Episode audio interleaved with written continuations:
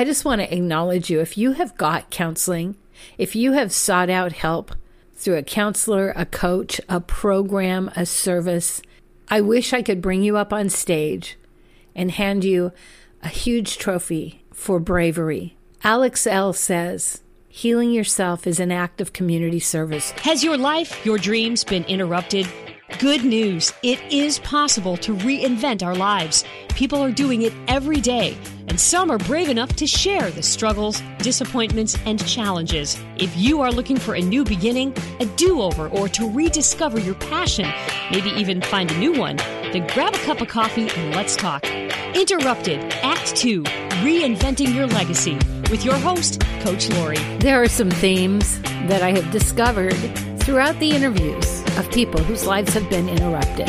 The most important one is usually once they get to their new next, their now, their happy life. Not a life with no struggles, but just the life they wanted to live. They're grateful the carpet got pulled out from under them. They're grateful they had to pivot and reinvent. When the carpet was being pulled out from under them, when the event that forced them into change was happening, they weren't necessarily happy about that. So if we can take from them and look at something that's happening to us, if the carpet is being pulled out from under us, if things that we were always counting on aren't coming about, if we can take from them and what they know and what they've experienced, then we can, in the midst of our chaos, say, this could be the best thing that ever happened to me. Does that make it easy? No. And I know it probably feels Pollyanna, but there have been so many times, even in my life, when I have witnessed this.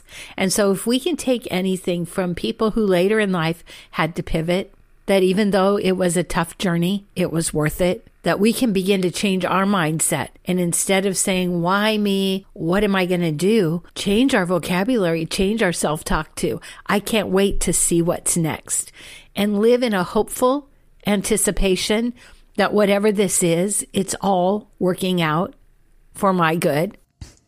Now, if you've been the victim of a crime or something that has happened, a terrible accident, those situations are harder and there's a lot more work around them. Maybe the thing you are pivoting from is way more serious than losing a job. Maybe it's losing a child, a partner, a spouse. Maybe you've been the victim of a crime. I don't take that lightly. And those things do take longer to work through. So take your time and do the healing that you need to do. It's always interesting to me as well how some people have pivoted many times in their life. They've had things happen that have totally changed the trajectory of their life many times. I'm also amazed by people who, once they reinvent their life, they say, Oh my goodness, why didn't I do this sooner? Why did I hold on to comfort, to the norm, to the easy for so long when I could have had this? I was reading today in the Bible about this man who had laid by a pool for 38 years. And apparently, when the pool started to bubble, there were healing powers and people would jump in and get healed. And he had been there by the side of the pool for 38 years. And I imagine, as frustrating as it was, there was probably some comfort in being in the same place every day and knowing your surroundings, the familiarness of it. And when he called out to Jesus, I love this so much because we always think Okay, I'm not going to say we. I'm going to say I always seem to think I know what people want. And when I worked at Esther's place, a new lady would come in and uh, the volunteers would instantly think, we've got to get her into housing. And I'm like, how about just get her into a cup of coffee first? So Jesus didn't just assume, which he was Jesus, so he knew what the man wanted. He said, Do you want to be healed? And the man didn't say yes. He said, I've been laying here for 38 years and there's never been anybody to push me in. And that is such a powerful excuse. This is what he believed was the only way to get healing. It's all he knew, it's all he'd ever heard. It was the only way. And for 38 years, it didn't work, it didn't happen, but it's all he knew.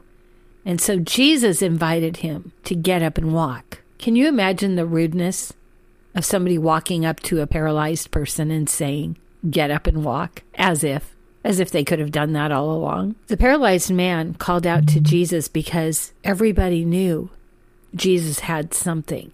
Everybody knew Jesus was healing. So when he called out, he had a hope and a belief that something might happen. And he probably had a hope and belief that Jesus would push him in the pool. Or maybe Jesus would make the pool bubble right now for him. Because that is the way to healing. See, we all think we know the answer. We all only know what we know, and often we don't think outside the box. There is no reason to. But Jesus said the most basic thing get up and walk. And the man wanted healing, he wanted a different life. Can you imagine that feeling of, I can't walk? You're telling me to get up and walk, but I believe you're the teacher, the master, the healer. The whole point of this story, which I have heard so many times in my life, and just today I connected with, it was all about the belief system. The belief was in the pool. The pool will heal. And then a man comes along that is a healer, and the paralytic cries out for help. And Jesus says, Oh, do you want to be healed? Then get up and walk. He listened to the excuse, he listened to the reasoning, and maybe even the manipulation. So, you know, if you could just push me in when the water starts to bubble, we'll be good, right? But Jesus said the one thing he couldn't possibly do, and that's get up and walk. But he got up and he walked because he had a belief system that there was healing, there was help, there was hope. We have these loops of thoughts that we hold on to that have come to us from our childhood, maybe not necessarily an abusive childhood, but maybe there was a message that we were told money doesn't grow on trees. So many things that we will grab onto as children and it patterns our belief system. And so we're not thinking about it. We don't say it out loud, maybe, but in our mind, we're always giving the excuse of why we can't get to where we're going, of why it works for everybody else, but not for me.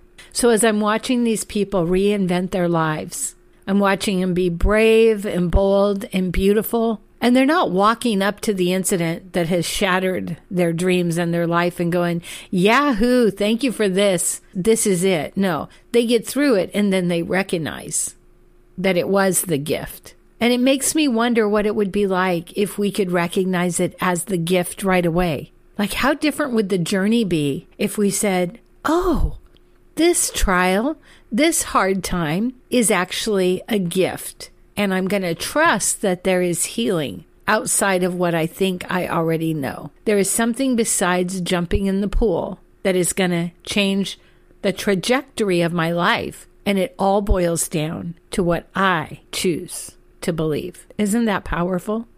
See, he was given a message as a paralytic that the only way you're going to get healed is be near the pool when the water bubbles, you jump in. How many of us have been taught financial wisdom that wasn't really wisdom, relationship wisdom. We've been taught things, learned things at an early age, but we never took a look at them. We never knew if that's really the way things were. And so we've lived accordingly. So the good news is we can recognize those messages, those thoughts, and turn them around. Now, we all know there's no normal, right?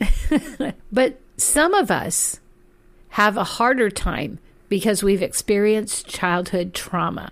There's a course called ACEs. Go to the website and rate your experiences, and it shows you where you fall on the scale of childhood trauma. Often we don't recognize the life we lived as a child was chaotic and traumatic because it was our normal. Maybe you had parents that screamed and yelled and fought, and you just think that's the way it is. And then you start to discover wait a minute, we don't have to treat each other badly. We don't have to scream and yell. So when we have traumas in our life, they influence our behavior. And now we're adults and maybe we've never got counseling. I just want to acknowledge you. If you have got counseling, if you have sought out help through a counselor, a coach, a program, a service, I wish I could bring you up on stage and hand you a huge trophy for bravery. Alex Elle says, Healing yourself is an act of community service. When we do not heal that inner child, when we do not get the help we need for the trauma or abuse that we suffered. The people closest to us suffer because they get the brunt of our behavior, of our self loathing. I know that sounds maybe judgmental, but it's what I've witnessed as a coach. People who say they love their family and they don't love themselves. If you can get up and look in the mirror and love what you see, your life is going to start improving. If you get up and you look in the mirror and you hate your eyes, you hate your nose, you hate your face, you hate your hair, that's the life you will live. No matter how many people you help, no matter how many people you serve, if you are full of self loathing and you hate what you see in the mirror, how could you possibly love the Creator? Now, I know we don't all believe in creation, and that's okay too, but if you can find a way to look in the mirror and find one thing that you can love. Is it your eyes? Is it your nose? Do you have a dimple? Do you have good skin? Do you like the color of your hair? Find one thing. When we come from abuse and neglect and we're treated badly and we're told that we're bad, we continue the story. We don't even need the person who abused us to continue the verbiage, we do it. And the person who abused us most likely was abused themselves, which is an example of them not getting help and then behaving in a way that they pass on the legacy of their abuse. And now we're moms and our little girls are watching us look in the mirror and hate ourselves. We're passing on the legacy. But here's the good news even if you're in your 60s, you can turn that around. You can change the trajectory of your life and your legacy. I know it seems really simple. And when you come from trauma, there's not one thing that you do today that you're going to say, oh, I'm healed. But it is those little things that we do every day that change the language, that change our thoughts. So when you're waking up every morning and you look in the mirror and you're hating what you see, and say you're in your 60s and you've been doing this for 60 years, so now you're turning that around, and every day you're waking up and you're looking in the mirror and you're saying, I love my eyes. I have good eyes. Thank you, Mom. Thank you, God. Thank you, universe. Thank you for my eyes. Now you're waking up, you're looking in the mirror with gratitude rather than hate. And I know that seems strong, but I can tell you with my years of experience in coaching, being around celebrities, most of us suffer from self loathing and lack of self love. So when we don't have self love, how can we do self care? How can you care for something you don't love? And so we treat ourselves badly over and over throughout the day. And it all started with that first look in the mirror. The reversal can all start with that first look in the mirror. Now, you have heard stories and you're going to hear more stories. You're going to hear people who say God healed them like that something shifted. You're going to hear stories of people who did the hard daily work every day of changing their mindset, of reading a book, of doing a training, of investing in themselves. You're going to hear a ton of ways. Isn't that beautiful? There are hundreds of ways to reinvent yourself. There are hundreds of ways to get healing. There are coaches and counselors and programs. There are so many programs now. And all it takes is for you to have enough belief to get up and walk. So you might be so paralyzed sitting by that pool waiting for the thing that you know is supposed to happen, but it hasn't and it's not going to, and life is passing you by. So can you get up and walk? Can you go to the mirror and find something to love? Lady Gaga talks about extreme self acceptance. When we can look in the mirror and love and accept who we are, regardless of our own judgments of ourselves, when we can embrace and have gratitude, we will help more people than we ever imagined.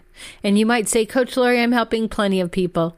It's fine. How many people do you know in the helping services in ministry, in social services that are helping because they want to help people, but they're not nice because they're full of self loathing. There's so much controversy about this. The Bible says, love your neighbor as yourself. And some people, maybe who have never struggled with self love, say, we just need to love our neighbor more than ourselves. We just need to work on loving our neighbor. But what if it starts with loving ourself, giving ourself grace, forgiving ourself? If you come from childhood abuse, you probably have a lot of shame. And because children's world turns around them, they think they're responsible for all the abuse. They think they caused the things that happened to them. And the statistic is most children do not say anything for 26 years. So if it happened when you're 10, you're in your late 30s. If it happened when you were 15, you're going to be in your early 40s. And you've carried this burden, this shame. And you look in the mirror and you hate what you see because of things that happened to you at no fault of your own, but you're carrying that burden. And the good news is you don't have to. The good news is you can tell your story. The good news is there are people that will believe you. Now, this isn't about blaming. It's not about going back and saying, my parents did this and that. It's about sharing your truth with somebody safe and getting the help, the relief, the grace, all the things you need and you may say, hey, I'm in my 50s, I'm 60. It's too late. It's never too late. In fact, when you finally tell your story, that story might just be the answer to the next person's prayer. See, we take the step, we get up and walk, we take action, we move towards healing and health, and then we reach a hand back and we bring up the next person by sharing our story, by being part of a support group. It is never too late to re invent your life. It is never too late to get the help you need. And if you take anything away from this, it's hope. Get up and walk because other people have done it. And you can hear hundreds of stories to know that this can happen for you too. You are not alone. You don't have to do it alone. You don't have to keep the secret. You don't have to isolate anymore. What it takes is a belief that there is healing and then action. Because you don't have to do any of this. You don't need to do any of this.